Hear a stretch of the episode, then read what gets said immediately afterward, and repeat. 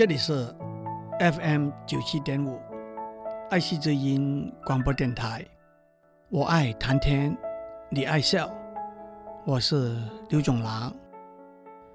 不久以前，我们讲过三千多年以前希腊历史里头的绝代佳人海伦，跟因为他而引起的木马屠城。这场战祸的故事，有人用一张可以让一千艘的船起航的面孔来形容海伦的美丽。我们也讲过，中国历史上商朝的妲己、周朝的褒姒、唐朝的杨贵妃、明末清初的陈圆圆的故事。他们的确也都是倾国倾城的美人。其实讲到这里，我们还可以提起埃及艳后 Cleopatra、法国路易十六的玛丽王后 Marie Antoinette 的故事。不过，也许以后再慢慢谈吧。我们也讲过希腊诗人。荷马写的两首史诗《伊利亚德》和《奥德赛》是西方文学里头的巨著。同样，白居易的《长恨歌》、吴梅村的《圆圆曲》也是中国文学里头流传很广的叙事诗。今天，我想讲讲唐玄宗和杨贵妃的故事，也同时。欣赏《长恨歌》这首诗。中国历史上有所谓四大美人，那就是除了杨贵妃之外，西汉时代的王昭君，那就是昭君出塞的故事；春秋时代的西施，那就是吴越战争，范蠡把西施献给。吴王夫差的故事，三国时代的貂蝉，那就是吕布貂蝉的故事。唐玄宗是唐朝的第六位皇帝，在辈分上是唐高宗和武则天的孙子。他死了之后，追谥为至道大圣大明孝王帝。所以大家也叫他唐明王。他登基的时候，国号是先天。两年之后，太平公主起兵夺权失败，被赐死之后，玄宗把国号改为开元。玄宗二十七岁登基，年轻的时候励精图治，任用姚崇。和宋璟两位贤能的宰相，姚崇通达能干，宋璟持正不阿，大家一起革除弊害，鼓励生产，经济上发展的很好，历史上称为开元之治。但是国家承平日久，君臣。安享太平，政事渐渐流于荒怠了。孟子说过：“生于忧患，死于安乐。”这种例子在历史上很多很多。唐朝在唐玄宗之后开始走下坡，也的确是如此。唐玄宗年纪大了，过着奢侈豪华的生活。只顾得跟他宠爱的妃子杨贵妃玩乐，其实杨贵妃是他的儿子寿皇的妃子，却又被他收为妃子。唐玄宗又宠幸了几位奸臣杨国忠、李林甫和高力士，让他们把持国家大事，政治变得非常腐败。加上唐玄宗。为了防止边境的外族入侵，在边境上设立了十大兵镇，由节度使来统辖。节度使拥有行政、军政、财政等大权，就是一个大军阀，也因此造成了内重外轻、尾大不掉的现象，终于引起了前后八年的安史之乱。安史之乱的第一个男主角是安禄山。安禄山是胡人。身兼平卢、反阳、河东三个大镇的节度使，他是杨贵妃的义子，和杨贵妃有暧昧的关系。安禄山经过多年的经营和准备，串通史思明，以讨伐杨国忠为名，自立为大燕皇帝，带着十五万大兵。由河北攻陷洛阳，急入长安。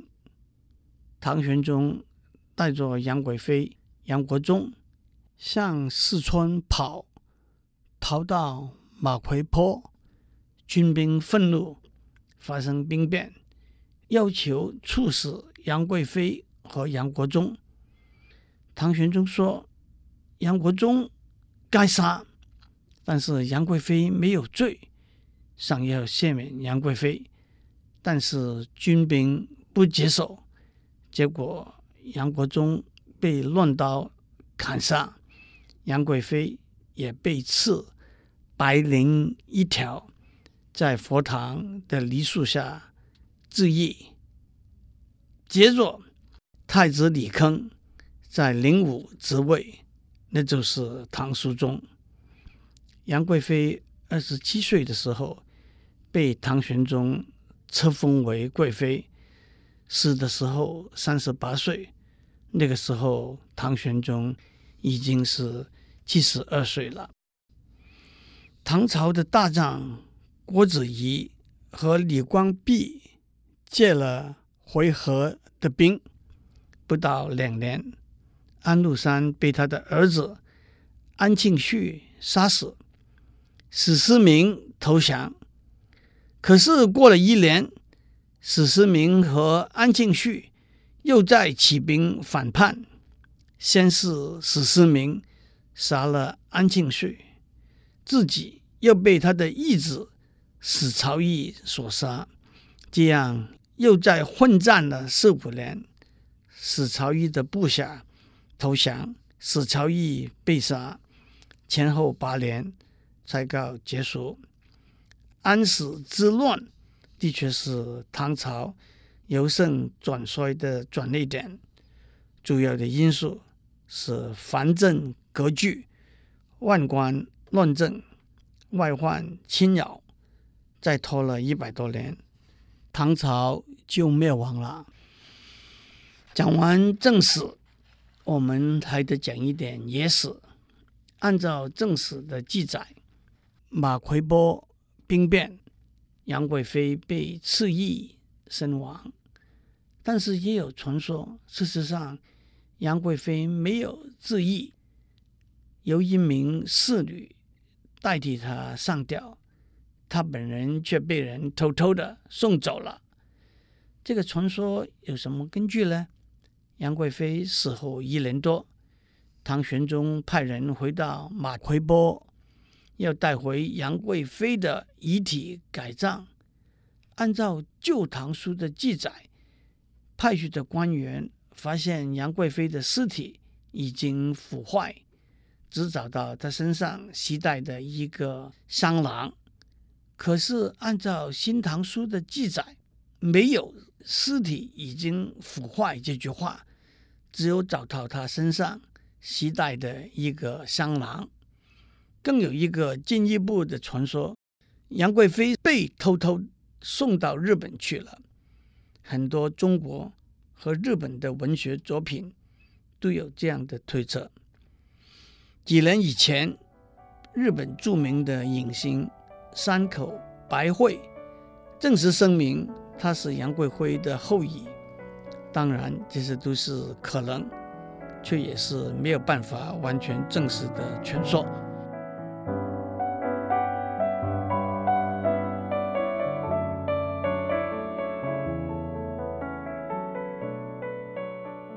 白居易写的一首长诗《长恨歌》，把唐玄宗和杨贵妃的故事娓娓道来，让我们欣赏一下。这首诗的第一句是“汉王重色思倾国”，汉王原来指的是汉武帝，但是是用来指唐玄宗，因为白居易还是唐朝时代的人。不方便直接讲唐王，而讲汉王。汉王重色思倾国，说出唐玄宗很喜欢漂亮倾国倾城的美女。下面，杨家有女初长成，养在深闺人未识。天生丽质难自弃，一朝选在君王侧。可以说是。白居易美化了唐玄宗，把他自己的儿子的妃子收为自己的妃子的故事。春寒赐浴华清池，指的的就是贵妃出浴的故事。华清池是西安有名的一个景点。二十几年以前，我第一次去西安的时候去看过。还得到当地接待的人的安排，在哪里洗了一个温泉澡。不过那个时候华清池是相当破旧的，现在已经修复的很好了。至于描写唐玄宗怎样宠爱杨贵妃，有六宫粉黛无颜色，也有后宫佳丽三千人。三千宠爱在一身，这几句。春宵苦短日高起，从此君王不早朝。唐玄宗已经开始对国家政务不关心了。姐妹兄弟皆列土，可怜光彩生门户。遂令天下父母心，不重生男重生女。杨贵妃得宠之后，不但她的哥哥杨国忠掌握大权，他的三个姐姐都被封为夫人。杨氏家属飞扬跋扈、胡作妄为，也种下了日后的祸根。不过乐极生悲，安禄山作乱，唐玄宗带着杨贵妃离开长安。往四川跑，西出都门百余里，六军不发可奈何？宛转蛾眉马前刺。六军不发，就是马嵬坡上的兵变，杨贵妃自缢身亡。君王掩面救不得，回看血泪山河流。即使唐玄宗是皇帝。也救不了杨贵妃的命。唐玄宗到了四川，心情十分悲痛，行宫见月伤心色，夜雨闻铃断肠声。月色让人伤心，铃声使人断肠。战乱之后，唐玄宗从四川回到长安，路过马嵬坡的时候。特别走到那边去看看。马嵬坡下泥土中，不见玉颜空是处。但是在马嵬坡上看不到杨贵妃的玉颜，只看到她死去的所在地。但是这句也是可以让后人作为杨贵妃没有死的传说的依据。唐玄宗回到长安，有。归来池苑皆依旧，太液芙蓉未央柳。芙蓉如面柳如眉，到此如何不泪垂的感觉。太液池边的芙蓉，未央宫里头的杨柳，都让唐玄宗想起杨贵妃，为她流泪。落叶满阶红不扫，孤灯挑尽未成眠。落叶和孤灯衬托出唐玄宗的心情。唐玄宗手下的人为了让唐玄宗开心，找到一个道士。这个道士号称有能力找到杨贵妃在什么地方，代表唐玄宗去探望她。先是上穷碧落下黄泉，两处茫茫皆不见。也就是上天下地都找不到杨贵妃。忽闻海上有仙山，山在虚无缥缈间。这也就是和杨贵妃被人送到日本的传说连起来的地方。在这个仙山里头，终有一人字太真，太真就是杨贵妃。前面讲过。杨贵妃原来是唐玄宗的儿子的妃子，唐玄宗为了收她为妃子，先安排让她出家为道姑，名字改为太真。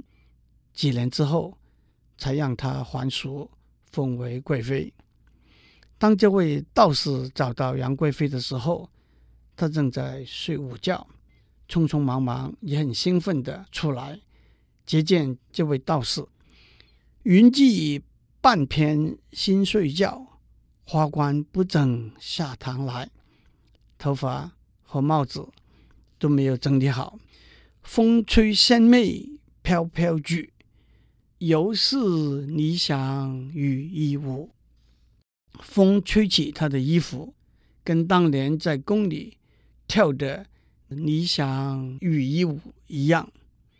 这是诗里头第二次提到《霓裳羽衣曲》和《霓裳羽衣舞》，那是唐玄宗自己做的曲子，后来编成舞蹈，在宫廷里头表演。更有穿着附会的说法，说这是唐明王游月宫的时候，在那里听来的曲子。当杨贵妃听到唐玄宗的消息的时候，他哭起来了。梨花一枝春带雨，含情凝涕谢君王。一别音容两渺茫。当这位道士回报唐玄宗的时候，他有两个证据证明他的确是看到了杨贵妃。第一，他说杨贵妃把他别在头上黄金做的鸳鸯叉。一分为二，把一半让道士带回来给唐玄宗。但教心似金鈿坚，天上人间会相见。只要我们的心像黄金一样坚纯，在天上，在人间，总会再见面。第二，杨贵妃说，有一年的七夕，她和唐玄宗两个人在长生殿上。讲过没有别人听过的悄悄话，他把这个悄悄讲的话告诉这个道士，再一次上唐玄宗表达他的心愿。七月七日长生殿，夜半无人私语时，在天愿作比翼鸟，在地愿为连理枝。这就是他们两个人的盟誓。传说中的比翼鸟只有一个翅膀和一只眼睛，所以必须成双才能够飞行。这就是“比翼双飞”这个词的来源。“连理枝”这个词源自建国时代宋国大臣韩平和他妻子的故事。他们受了宋康王的迫害，死后被宋康王下令分葬在两个地方。后来，他们两个的坟墓上长出了树，树干、树枝、树根都掺合在一起，这就是“连理枝”这个词的典故。《长恨歌》结束的几句是：“临别殷勤重寄词，词中有事两心间。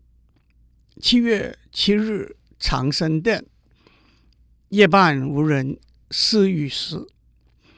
在天愿作比翼鸟，在地愿为连理枝。天长地久有时尽，此恨绵绵无绝期。最后，让我讲讲李白替杨贵妃写的三首诗《清平调》。有一次，唐玄宗和杨贵妃在御花园喝酒，唐玄宗想起要把李白找来给他们写诗。李白写了三首诗，叫做《清平调》。第一首是“云想衣裳花想容，春风拂槛露华浓”，用云来比贵妃穿的衣服，用花来比贵妃的容貌。后面两句是“若非群玉山头见，会向瑶台月下逢”。群玉山。瑶台都是仙子居住的地方，所以用仙子来比喻贵妃。让我再念一遍：云想衣裳花想容，春风拂槛露华浓。若非群玉山头见，会上瑶台月下逢。云想衣裳花想容。春风拂槛露华浓，若非群玉山头见，会上瑶台月下逢。清平调后面两首我就没有时间为大家练了，不过让我提起清华大学的一位教授，有名的政治社会评论家。龙应台教授是我的好朋友，也是我写文章的老师。我为他写了一副对联，在对联里头砍了“应台”这两个字。上联是“只因天上有”，下联是“瑶台月下逢”。上联出自杜甫的诗：“此曲只应天上有。”人间哪得几回闻？只应天上有，瑶台月下逢。四个字里头没有一个字是我的创作。祝您有个平安的一天，请您相信，您一定是一位俊男美女，用这样豪放的心情度过今天。